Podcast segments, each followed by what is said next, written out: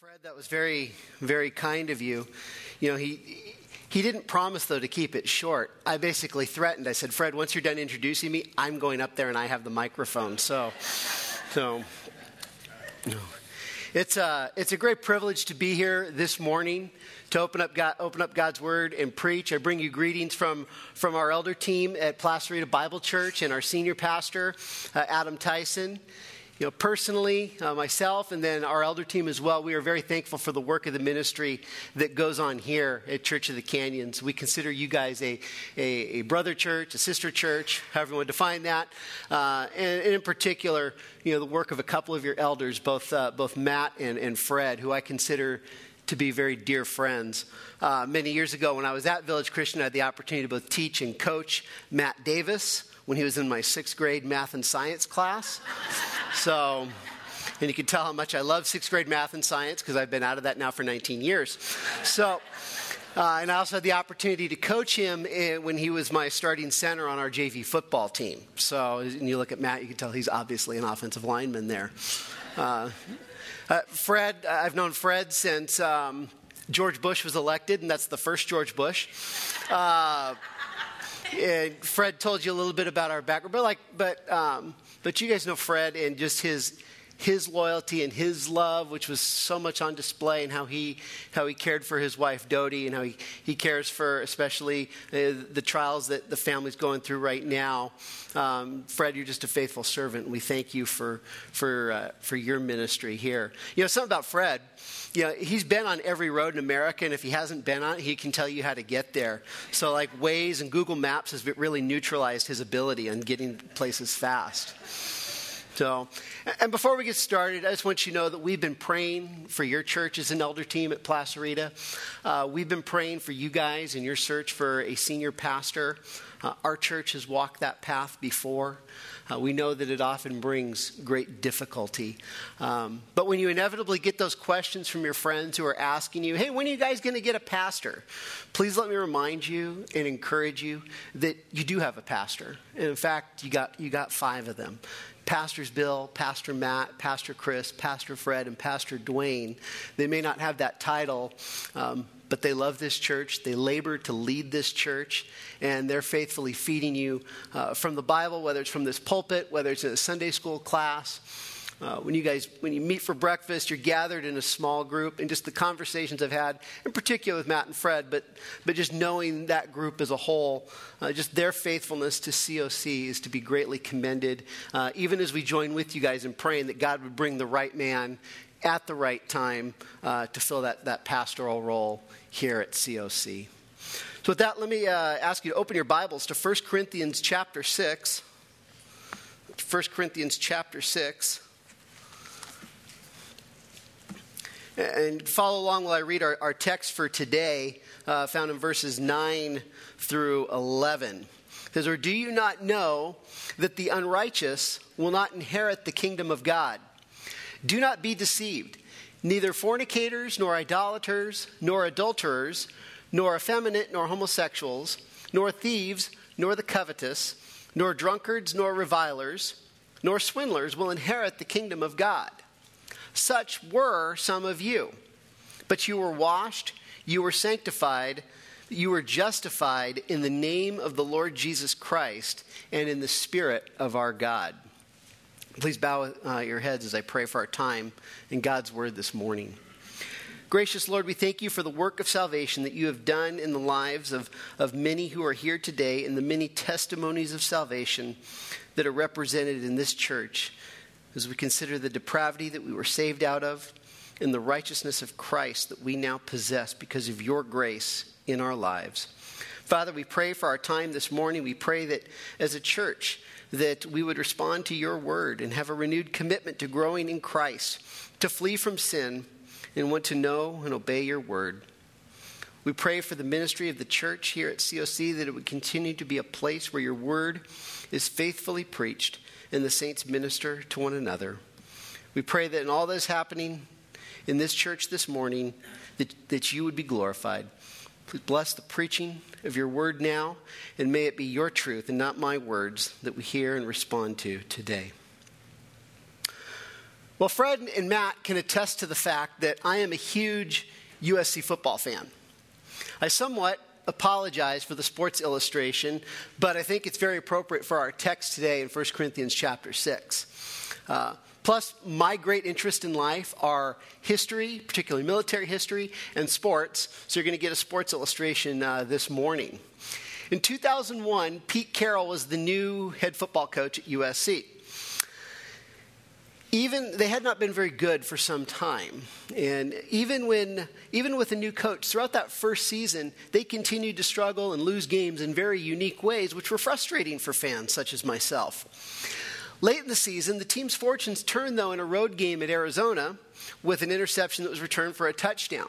And in the locker room after the game coach carroll emphatically told the team you do not have to lose anymore his point being that they were no longer the bad team of the prior years, but were now capable of being successful on the field. That game has been looked at by many as the, the turning point for a USC team that in the coming years went on to win two national championships and only lost nine more games over the next seven seasons. For USC football, that game was important because it changed their mindset about who they, who they were. They learned they could experience victory. As believers, this text in 1 Corinthians 6 points us to a much greater truth than the ability to win football games. See, all of us were unrighteous. All of us were dead in our trespasses, but even better than not losing anymore, none of us have to sin anymore. Each of us can and should experience victory over sin in our Christian walk.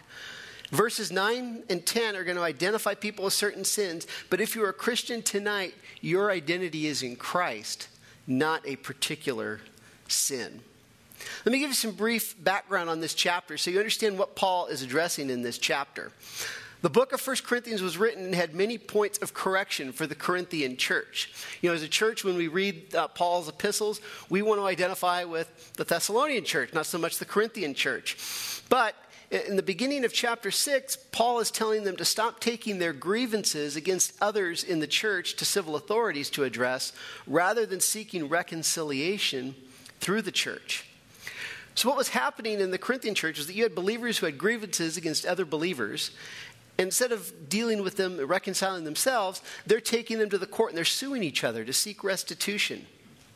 As part of his explanation as to why the Corinthian church and all believers for that matter who read this today should not look to the world to resolve differences within the church or among Christians. Paul contrasts the nature and actions of the world with the new nature that all Christians possess because they are in Christ.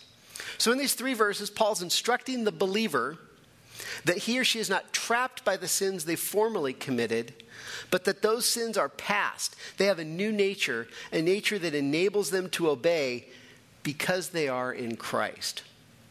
So Paul instructs us by making two key verses, uh, two key points in verses 9 through 11. The two key points Paul reminds us of are one, remember who you were before Christ, and then two, know who you are in Christ. So that's going to be the framework for what we're looking at this morning. Remember who you were before Christ, know who you are in Christ. So let's look at the first point. Remember who you were before Christ. In verse 9, Paul emphasizes what the Corinthian church should know that the unrighteous, those who have rejected and do not believe the gospel, are outside the kingdom and have no hope. Those who reject the gospel are characterized by their sin. And Paul then goes into a list describing the unrighteous. He begins with fornicators. Uh, in the ESV, it is translated the sexually immoral. This is describing all types of sexual sin, including fornication and pornography. Obviously, our society today is no different than the first century, in many ways, much worse.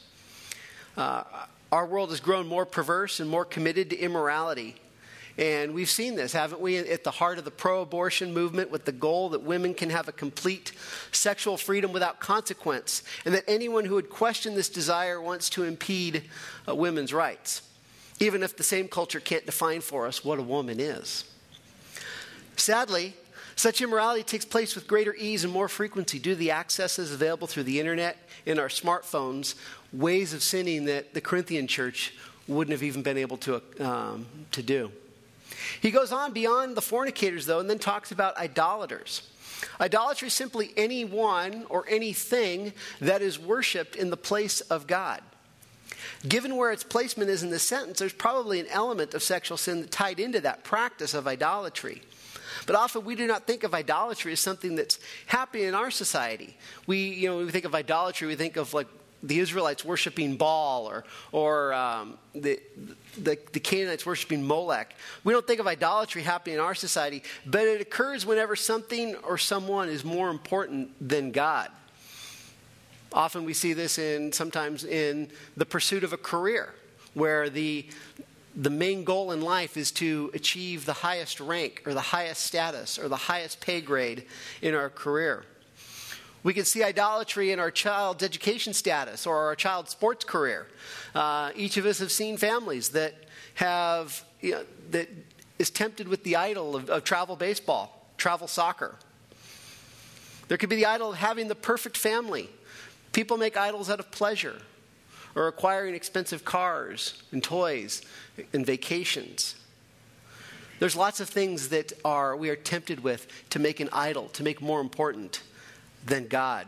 And the world embraces those idols. 30 states the adulterer will not inherit the kingdom. This is describing both the married person who sins with someone else and the unmarried person who sins with a married, with a married person. Paul goes on then to state, talking uh, that the effeminate and those who practice homosexuality are outside the kingdom. And sadly, this being uh, the month that it is, we've been unable to avoid this month, that our world has moved beyond even just mere toleration, and has been given to open celebration uh, of, of, such debauchery.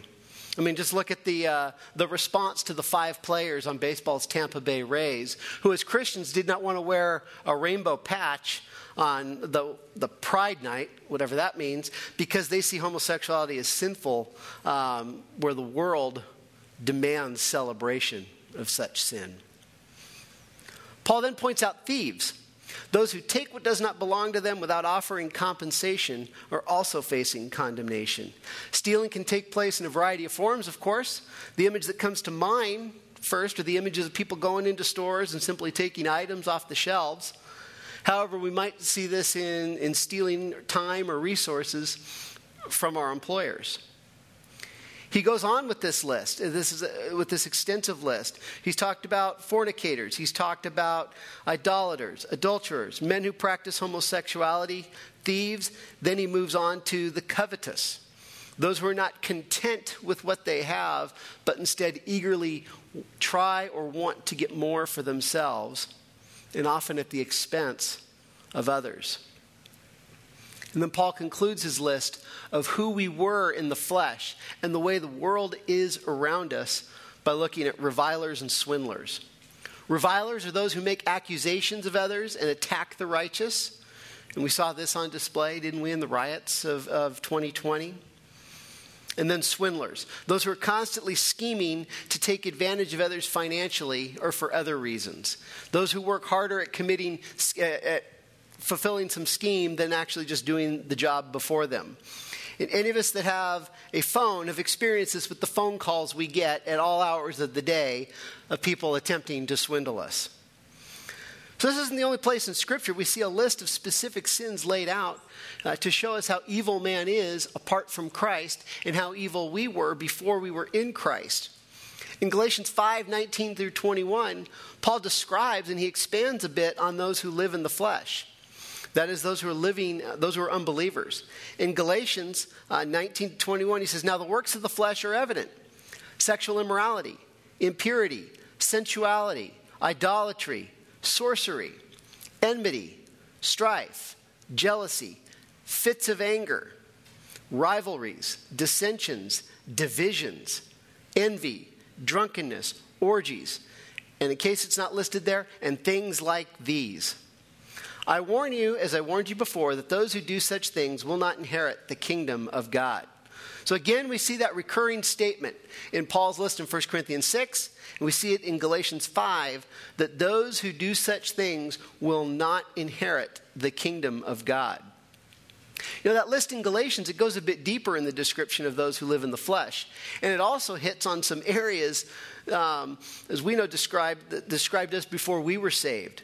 And sadly, we all see all too often in believers today um, because they've not made it a priority to put such sins away.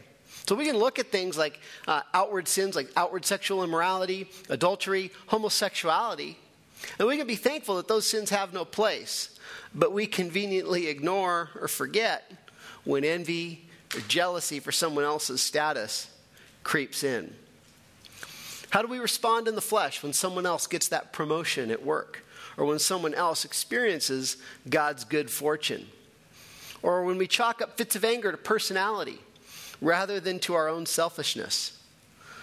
We see and we allow rivalries and divisions to grow uh, that, that the church begins to look not all that much different from the world around us. So, what was keeping us out of the kingdom was not just that we lacked knowledge of who God was, it was not just an intellectual decision. It was not that we had just one option of many to enter the kingdom.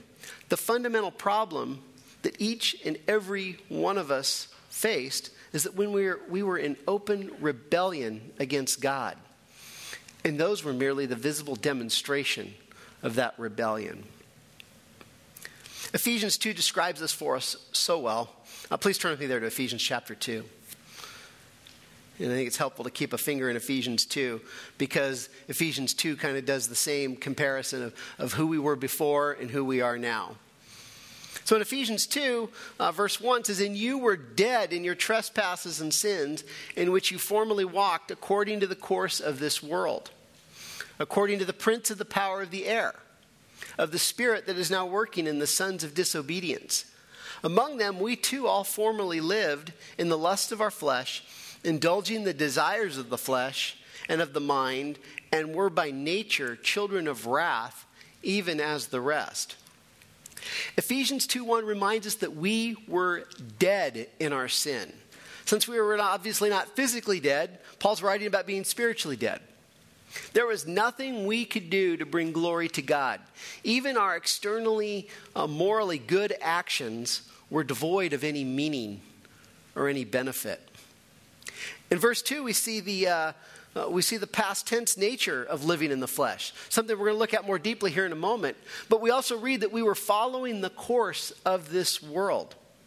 To live this way indicates that we were living in a way that was contrary to the life we were called to by God. Verse 3, he elaborates on that even more, showing that the way we lived, regardless of the specific sins committed, were motivated by our passions regardless of, we're motivated by our passions, which were dead toward God, and the desires of our body and our mind, which were centered on pleasing ourselves rather than on pleasing God. Pleasing God had no place at all in our mindset, and it certainly does not exist in the unbelieving world that's around us today, which is no different from the world when 1 Corinthians 6 was written. Like all mankind, anyone and anywhere apart from Christ, we were facing God's wrath. We were spiritually dead. The specific list we have in our, in our text in 1 Corinthians 1 and the ones we see like Galatians 5 and then we also see in Romans 1 are helpful because they point us to specific sins where our fleshly nature was on display.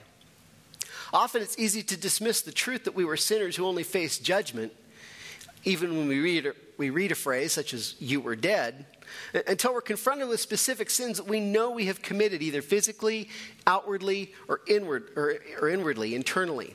When we see the specific sins, we know we have no leg to stand on before a holy God. We were truly deserving of his wrath.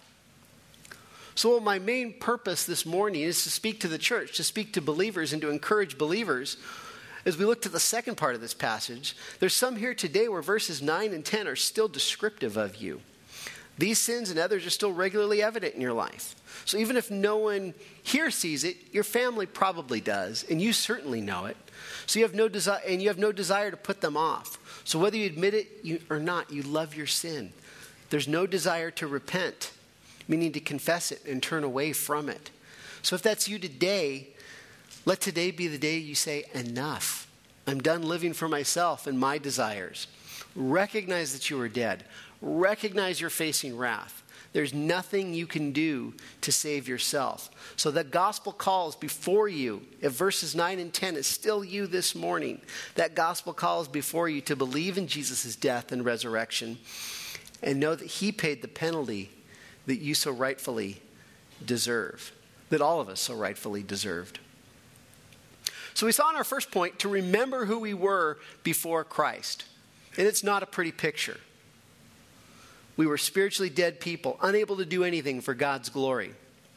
And we were only living for what our flesh desired. Let's look to our second point, though, where we find encouragement and strength to live the Christian life. So, that second point is know who you are in Christ. We want to remember who we were before Christ, we want to know who we are in Christ. You do not have to sin anymore. In this list we went through, we see some of the most vile and disgusting sins we can imagine. So, even if the sins that were descriptive of you before coming to Christ are not found in this list, we know we were all dead. We were all lost. But verse 11 shows us that this is all in the past. Such were some of you.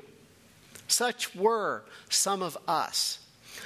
Our confidence that we do not have to sin anymore comes from the knowledge that our ability to obey does not come from somewhere within inside us, but it comes from the work of a holy God. And this work is described for us here in our text. Paul writes in verse 11 You were washed, you were sanctified, you were justified in the name of the Lord Jesus Christ and by the Spirit of our God. So, this list of washed, sanctified, justified, it's not a detailed treatise on the complete order of salvation. However, what Paul is doing there is he's highlighting key aspects of the work of salvation, which are relevant to pointing out to the Corinthians that with their, their radical new nature, as opposed to what they were like in the flesh. When Paul says that we were washed, he's speaking of the idea of regeneration. Uh, the book Biblical Doctrine describes regeneration as, quote, a cleansing from sin and a creation of spiritual life. 2 Corinthians 5:17 Paul explains it this way. Therefore if anyone is in Christ, he is a new creation. The old has passed away, behold the new has come. This is one reason why the doctrine of creation is so important.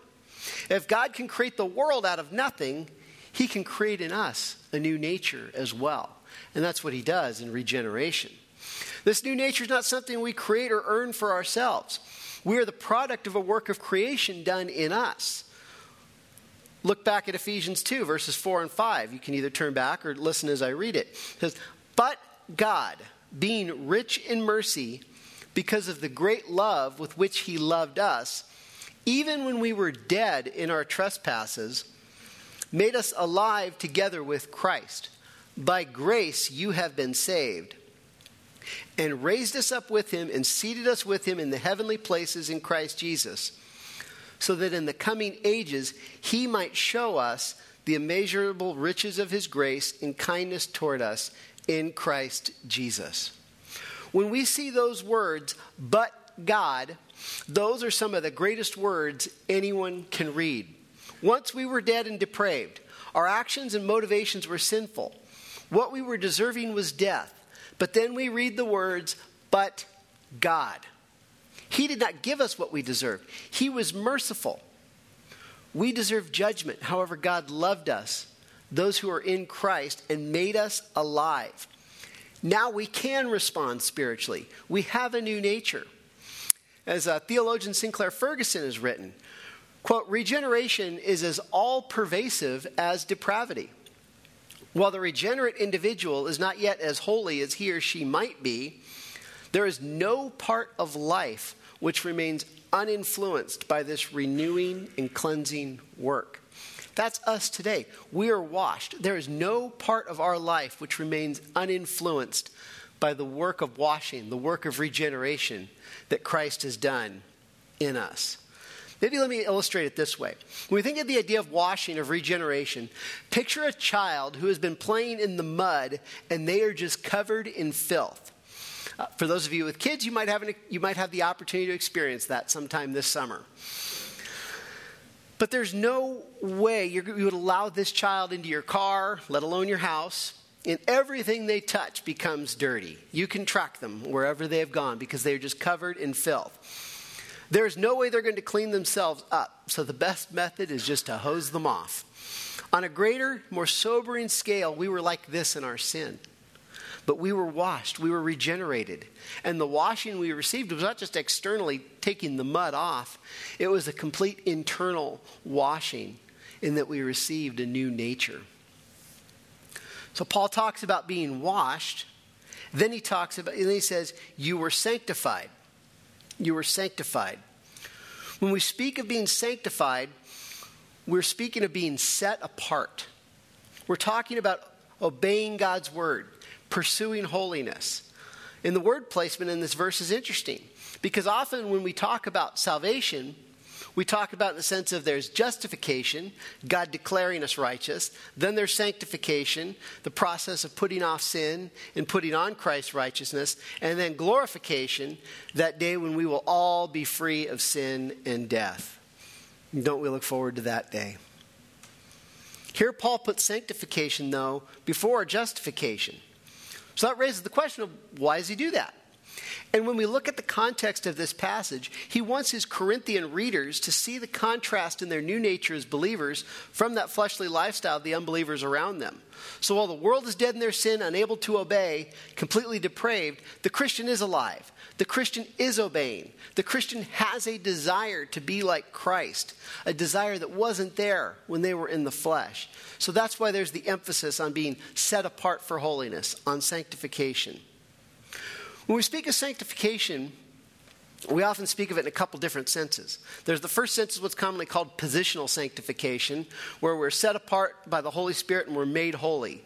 Paul describes this in 1 Peter 1, or Peter describes this in, in 1 Peter 1 2, where he talks about the elect being sanctified for obedience to Jesus Christ. They are set apart for obedience to Jesus Christ.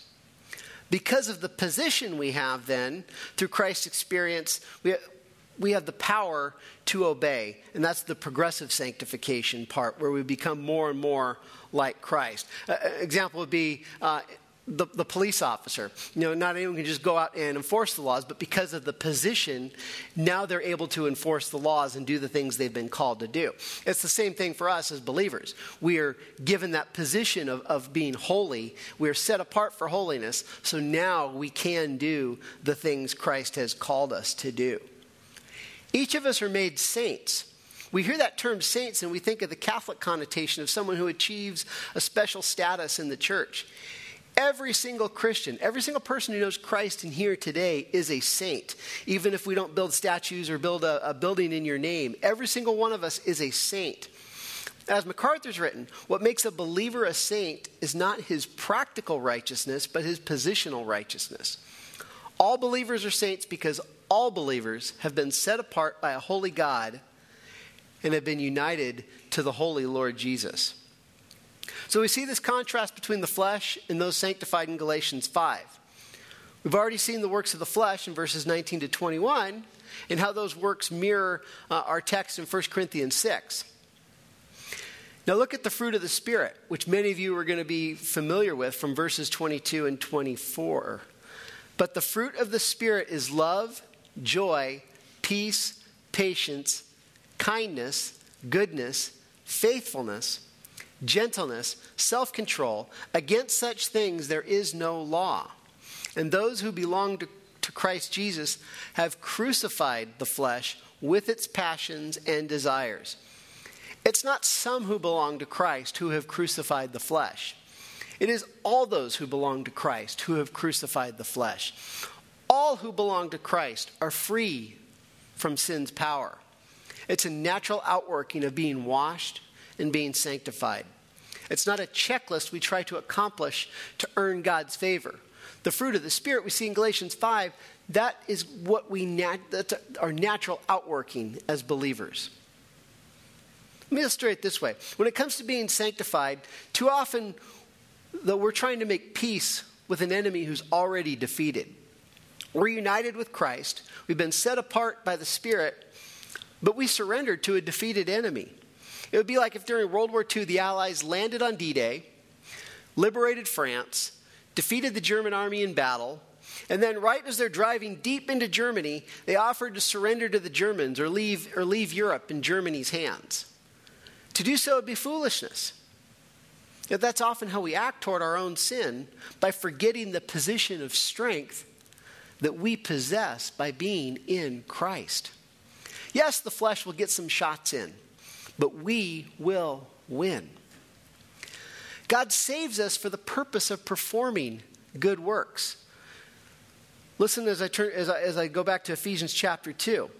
We've already seen this chapter that we were made alive by God. It's a passage well known to you, but look at verses 8 and 10 of Ephesians chapter 2.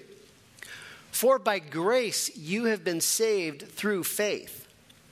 And this is not your own doing, it is the gift of God, not a result of works, so that no one may boast. And then verse 10 For we are his workmanship, created in Christ Jesus for good works, which God prepared beforehand that we should walk in them. So we understand that we're saved by grace.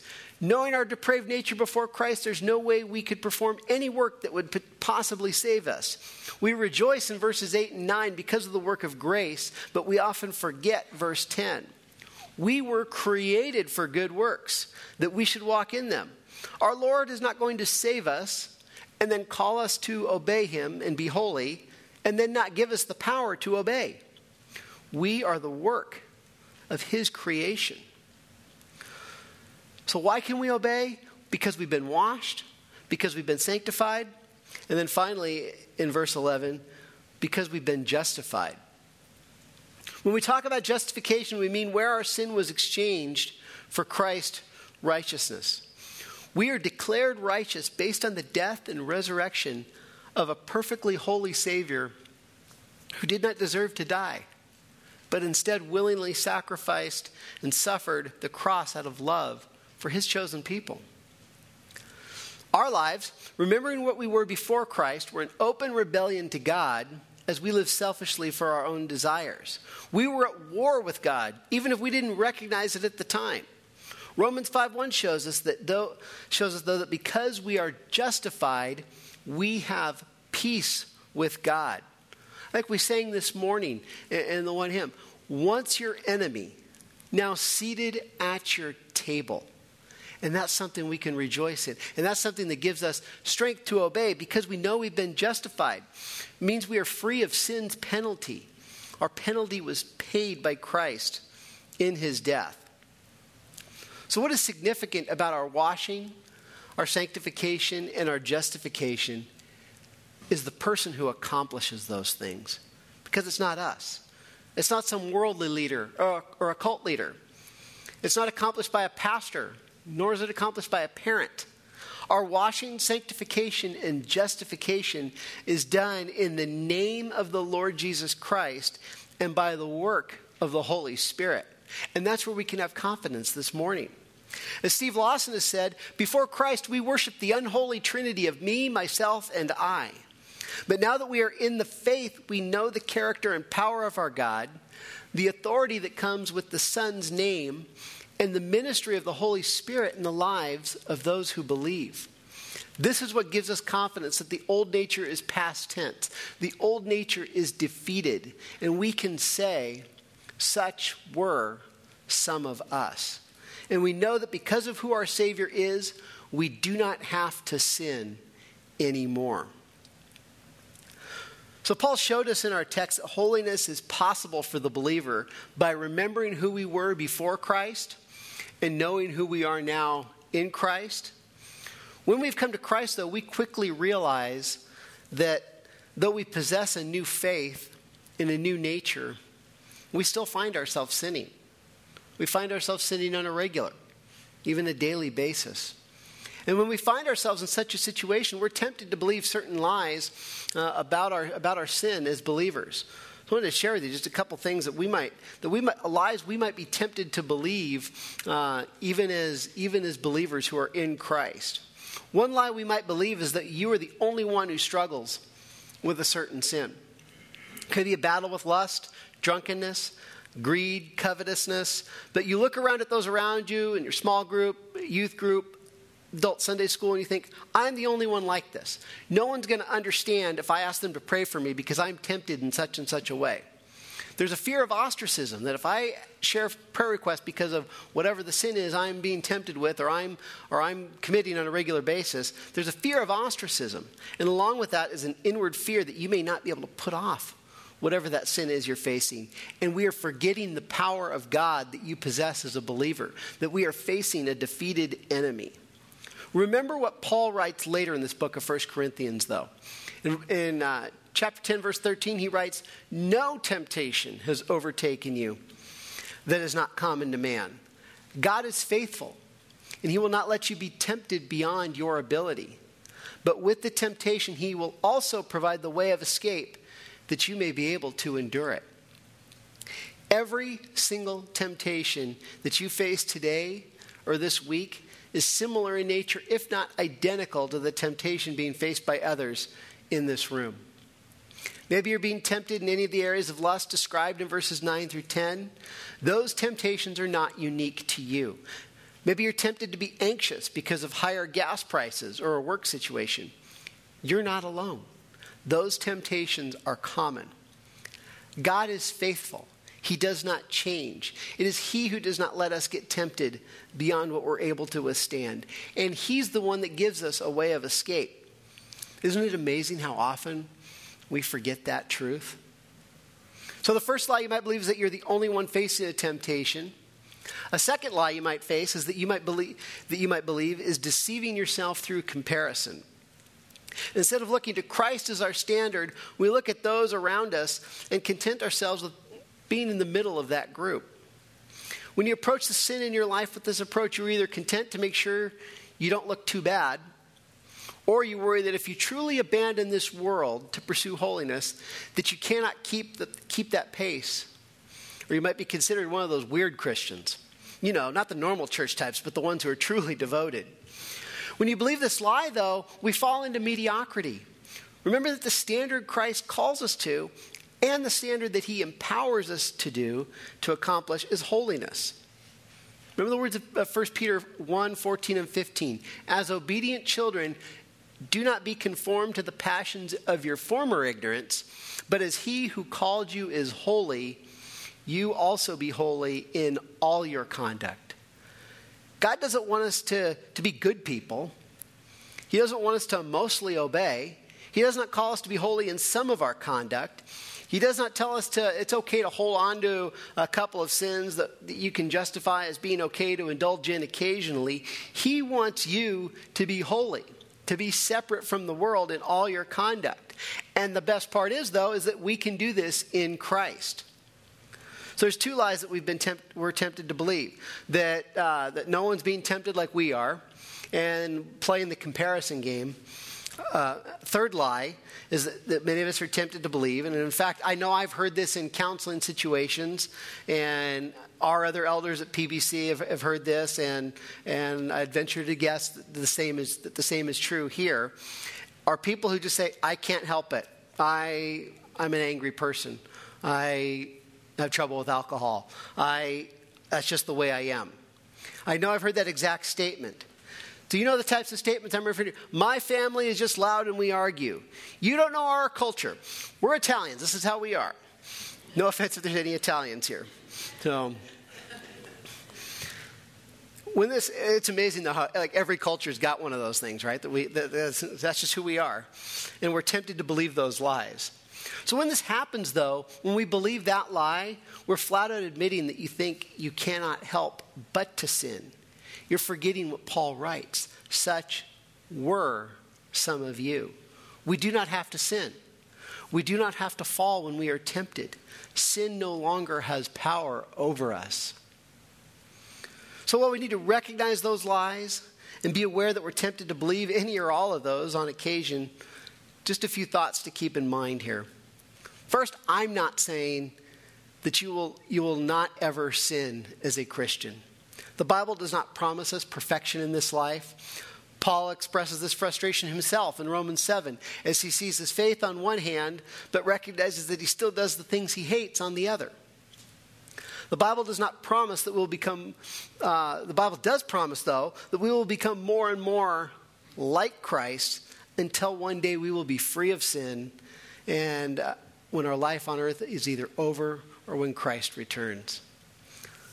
Second, I'm not saying that you as a believer may never commit grievous sin, even some of the sins that we, uh, we see listed in our text in verses 9 and 10.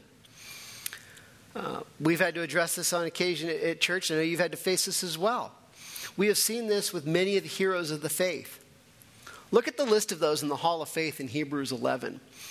And, and we see many of those who've committed grievous sin, who the Lord looks at and calls them and calls them faithful. You have Abraham who lied about Sarah being his wife and tried to come up with a different plan to get an heir. Jacob was a deceiver. Moses was angry and it kept him out of the promised land. Samson let his lust drive his decisions that he walked that he walked away for a time. And David committed adultery and committed murder. With the believer, however, there comes confession and repentance when this sin happens. So I don't say this to give you an excuse to go out and, and commit major sin. Far from it. I say it as a word of warning. But know this, though, that when those sins happen, they happen because of a series of small compromises We're at such a small step into that major sin. It's not like you're just going to walk, go one day from walking with the Lord and jump into major grievous sin.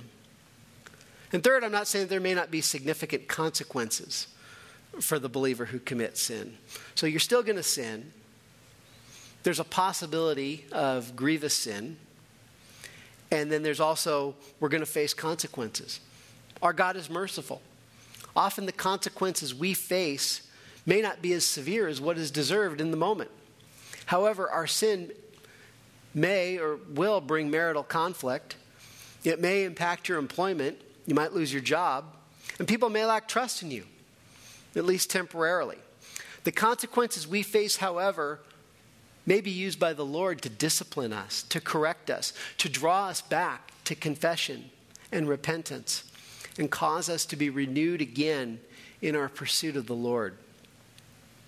So, how do we respond after, after reading a passage like this about seeing who we were in the flesh, but knowing who we are in Christ, that we were washed, we are sanctified, and we are justified? First, there may be some of you, as I said earlier, who know you're not in the faith, and today is the day that you have the opportunity to repent. You have the opportunity to find one of the elders, one of the deacons here, somebody you've been in a Bible study with, and say, I've thought I've saved, I'm not. I, I need to repent. Let that, be, let that happen today. Second, the key to growing in Christ is knowing Christ.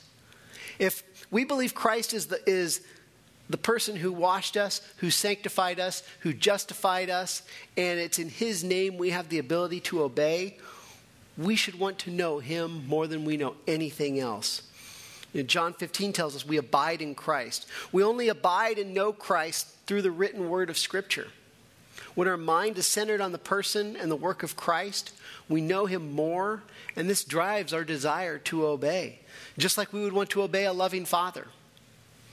And we remember what John tells us in John 15 in that passage about abiding in Christ. We abide in Christ because apart from Him, it's not that we can't do some things or most things, it's apart from Him, we can do nothing. And finally, there may be particular sins you are holding on to or minor compromises you might be making that could open the door for the flesh to attack you.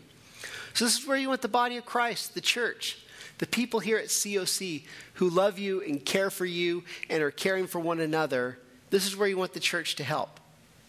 You're tempted with a sin, ask someone in your Bible study or someone you know in the church to pray for you, hold you accountable. Maybe you're a spouse and you see your husband or wife giving in in certain situations and you don't know what to do. It's okay to ask for help. Talk to one of the elders. You're not gossiping or dishonoring them, you're loving them by wanting to care for them and, and help them pursue holiness. Maybe your children are getting older and their sinful tendencies are starting to become more and more evident. Reach out to someone who's walked in those shoes before, someone who knows the Lord, is walking with the Lord, and ask them for their wisdom. This is true biblical love and fellowship. So, Lord willing, I pray that as we go from here this morning, understanding that we don't have to sin anymore. We have the power to obey and be holy because of Christ's work, because we've been washed, because we've been sanctified, because we've been justified in the name of the Lord Jesus Christ. And when we see the way we were before Christ, we can say with Paul, such were some of us. Please bow with me in prayer. Father, we thank you for your work of grace. We pray that you would continue to work in us through your Son and through your Spirit.